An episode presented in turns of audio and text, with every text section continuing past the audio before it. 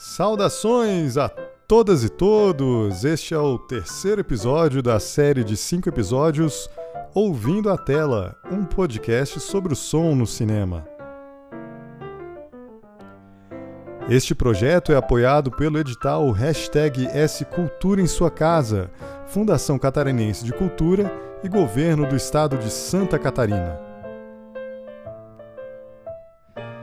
Você pode entrar em contato através das nossas redes sociais, YouTube, Instagram ou Gmail, todos eles com o endereço danielbecker84.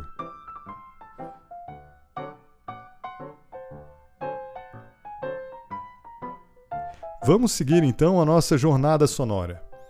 As décadas de 1930 e 1940 são tidas como a idade de ouro do cinema, uma época de muito sucesso para a indústria cinematográfica no cenário dos primeiros 30 anos sonoros, a indústria do cinema nos Estados Unidos se organizou com algumas práticas comerciais que já vinham sendo questionadas há muito tempo. Praticava-se uma venda em combo de filmes, chamada de block booking. O exibidor adquiria um filme, mas era obrigado a adquirir também, junto a ele, um grupo de outros filmes de produção mais barata, de qualidade inferior os chamados filmes B. Havia também uma prática chamada de blind bidding, uma licitação às cegas, onde o exibidor sequer sabia quais filmes estava adquirindo. Essas coisas existiam porque eram uma maneira da indústria se proteger e de garantir um movimento, um escoamento para suas produções de qualidade mais inferior. Em 1948, depois de um embate jurídico de muitos anos, houve uma decisão judicial da Suprema Corte norte-americana que decidiu como seria o futuro dos estúdios cinematográficos a partir dali. Nessa decisão, a Suprema Corte ordenou o fim da prática de venda em blocos, o block booking. Demandou também a separação das produtoras das salas exibidoras, que era uma prática comum e foi definida como monopólio vertical ilegal. A Suprema Corte afirmou que, nesse caso, o esquema de distribuição existente era uma violação da lei antitrust, que proibia determinados tipos de acordos comerciais. Com isso, os estúdios tiveram que frear a sua produção. Não conseguiram mais fazer com que as salas de exibição comprassem os mais de 400 filmes por ano. Sem fonte de receita como antes, tiveram que diminuir a agenda das produções encerrar contratos com atores, produtores, diretores, enfim, isso mudou a maneira como Hollywood fazia os seus filmes. Era o final da era de ouro do cinema nos Estados Unidos. Mas o desafio não era só esse. Nesse período havia também uma novidade em ampla expansão na época, chamada televisão. O cinema ia perdendo também a sua hegemonia enquanto entretenimento audiovisual. As pessoas cada vez mais tinham a oportunidade de assistir a filmes no conforto de suas próprias casas. Os milhões de americanos que possuíam uma televisão no início da década de 1950 frequentavam o cinema com muito menos frequências do que há alguns anos. Em 1951, quase todas as cidades que tinham estações de televisão tiveram um grande número de fechamento de salas de cinema, juntamente com o aumento da audiência da televisão. O cinema então teria de se reinventar, trazer novidades, achar alguma forma que fizesse com que as pessoas quisessem ir ao cinema. Começou então um processo para aprimorar a experiência do cinema e o tornar mais atraente e imersivo. Surgiram aí, por exemplo, as exibições em 3D estereoscópico. As cores também eram um diferencial do cinema para a televisão e muito foi investido para que a imagem se tornasse cada vez mais realista e bonita. Outras novidades foram os novos formatos de tela e de experiência sonora. Vamos ver, ou melhor, ouvir sobre alguns deles. Em 1952 foi lançado o Cinerama, o primeiro de uma série de processos introduzidos a partir dos anos 50 como uma reação do cinema ao avanço implacável da televisão. O cinerama era um processo cinematográfico em um widescreen que projetava simultaneamente, através de três projetores de 35mm sincronizados, em uma tela de proporções gigantescas e extremamente curva. Cinerama é também o nome da empresa que patenteou este processo. Seu nome é a combinação das palavras cinema e panorama, já que o objetivo era dar ao amante do cinema uma visão panorâmica do que se passava na tela, fazendo com que o espectador se sentisse participante do processo. Fazendo jus à experiência imersiva da imagem, o Cinerama também foi um dos primeiros processos a usar múltiplos canais de som.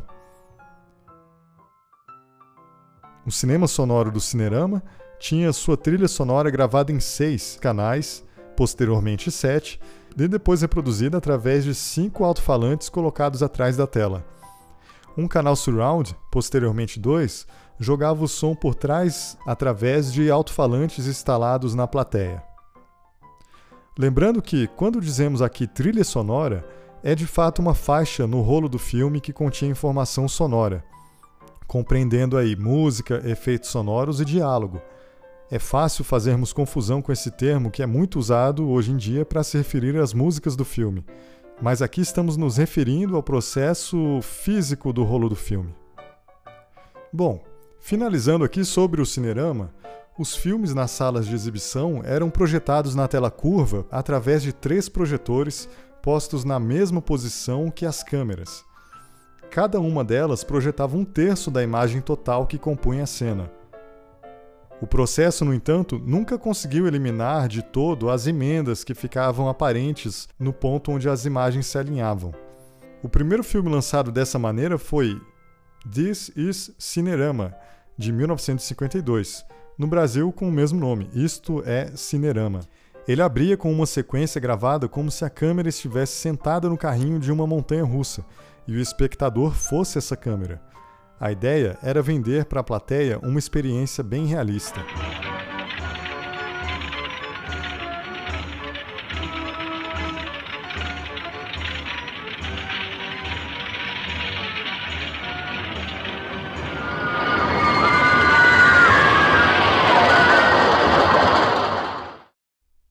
Posteriormente foi lançado pela Fox, em 1953, o CinemaScope, mais uma novidade para atrair a atenção dos espectadores para as salas de cinema. Era uma tecnologia de filmagem e projeção que utilizava lentes anamórficas em apenas um projetor, que faziam com que as imagens mais amplas coubessem dentro dos limites físicos do negativo. Isso aumentava o tamanho da tela nos cinemas, e certamente era mais econômico e viável do que o cinerama que se baseava em três câmeras e três projetores.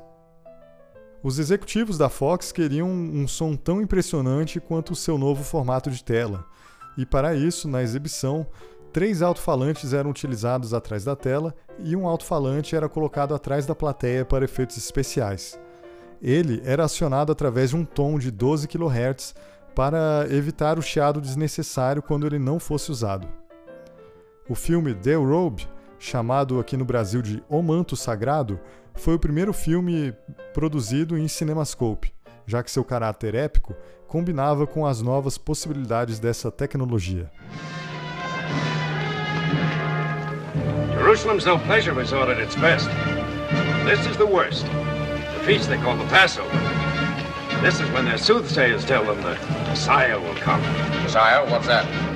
King, Savior, Redeemer, son of their God, and general troublemaker. He's coming here. No one knows. Em 1954, a Paramount lança o Vista Vision, estreando com a comédia musical White Christmas. O Vista Vision era um método que usava o negativo do filme horizontalmente, ampliando assim o tamanho da tela, sem precisar de lentes específicas ou mais de um projetor como nos métodos anteriores. Para o som, o Vista Vision usava o sistema Perspecta, que não era um sistema de multipista, mas era um sistema que, através de tons imperceptíveis para nossa audição, conseguia conduzir o som para o canal esquerdo, central ou direito. Isso o tornava um sistema mais barato para a produção e para os exibidores. Talvez o filme mais famoso que utilizou essa tecnologia foi o filme Um Corpo que Cai, de Alfred Hitchcock.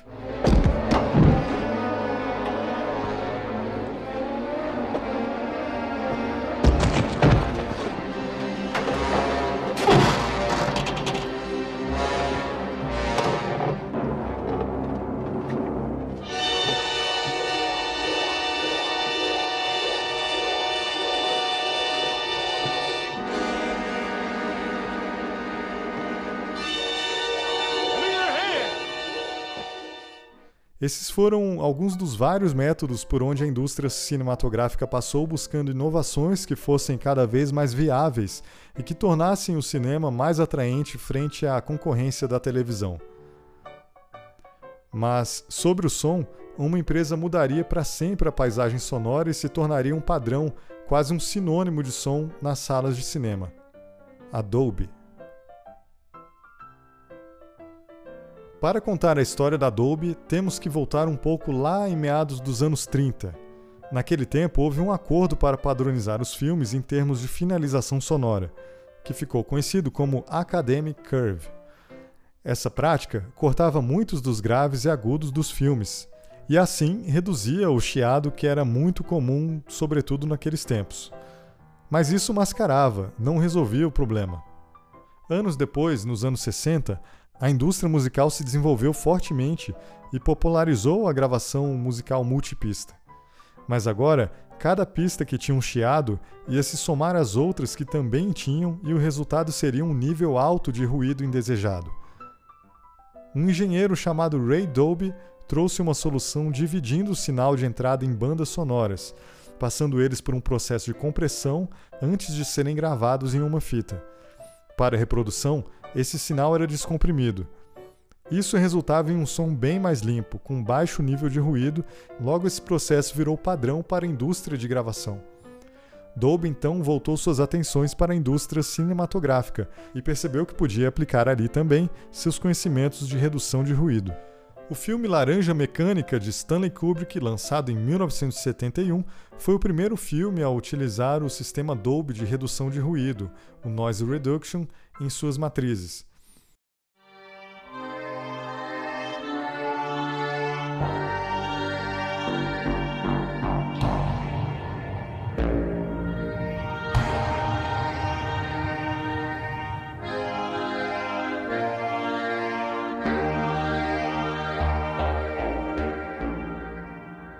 A Academy Curve, que foi citada anteriormente, foi substituída pelo Dolby X Curve, que levava em conta também o espaço físico da sala de cinema, sua reverberação e sua amplitude, e se calibrava o som com o uso do ruído rosa, a partir de uma posição de escuta no centro da plateia. Agora, contando com Noise Reduction e os novos padrões de equalização, a Dolby lançou um novo sistema, Dolby Stereo, que suportava quatro canais e foi lançado em 1976 com o filme A Star is Born.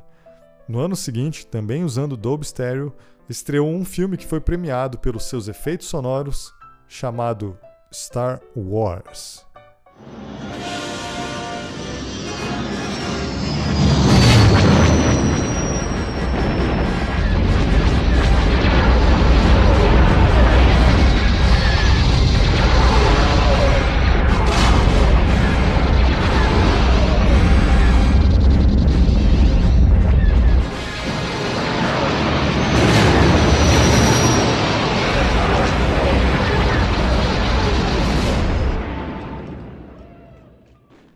1983, George Lucas e a sua empresa Lucasfilm entraram nos negócios de som com o THX Sound System, que não era um formato de gravação, mas sim um padrão de qualidade que certificava as salas de cinema através de rigorosas avaliações.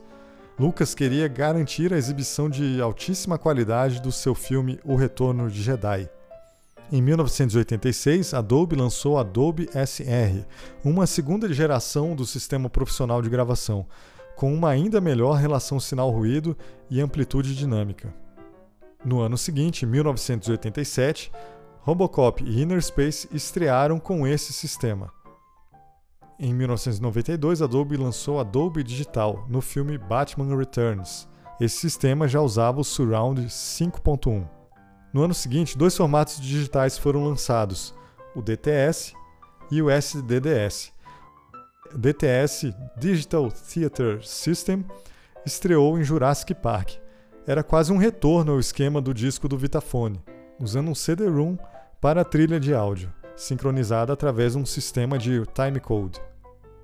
E o SDDS Sony Dynamics Digital Sound estreou no filme The Last Time Hero, trazendo o Surround 7.1. Foi o primeiro formato a superar o Cinerama em termos de canais de áudio. Os padrões de som disponíveis hoje em dia são capazes de trazer muitas possibilidades. A japonesa NHK exibiu uma projeção em 8K com um sistema surround de 22.1, ou seja, 22 caixas espalhadas pelo ambiente de exibição. O formato Dolby Atmos permite um, número ilimitado de faixas de áudio a serem distribuídas aos cinemas para renderização dinâmica ideal para os alto-falantes com base nos recursos da sala. No próximo episódio, vamos falar um pouco de som no cinema, mas agora aqui no Brasil. Um grande abraço e até lá!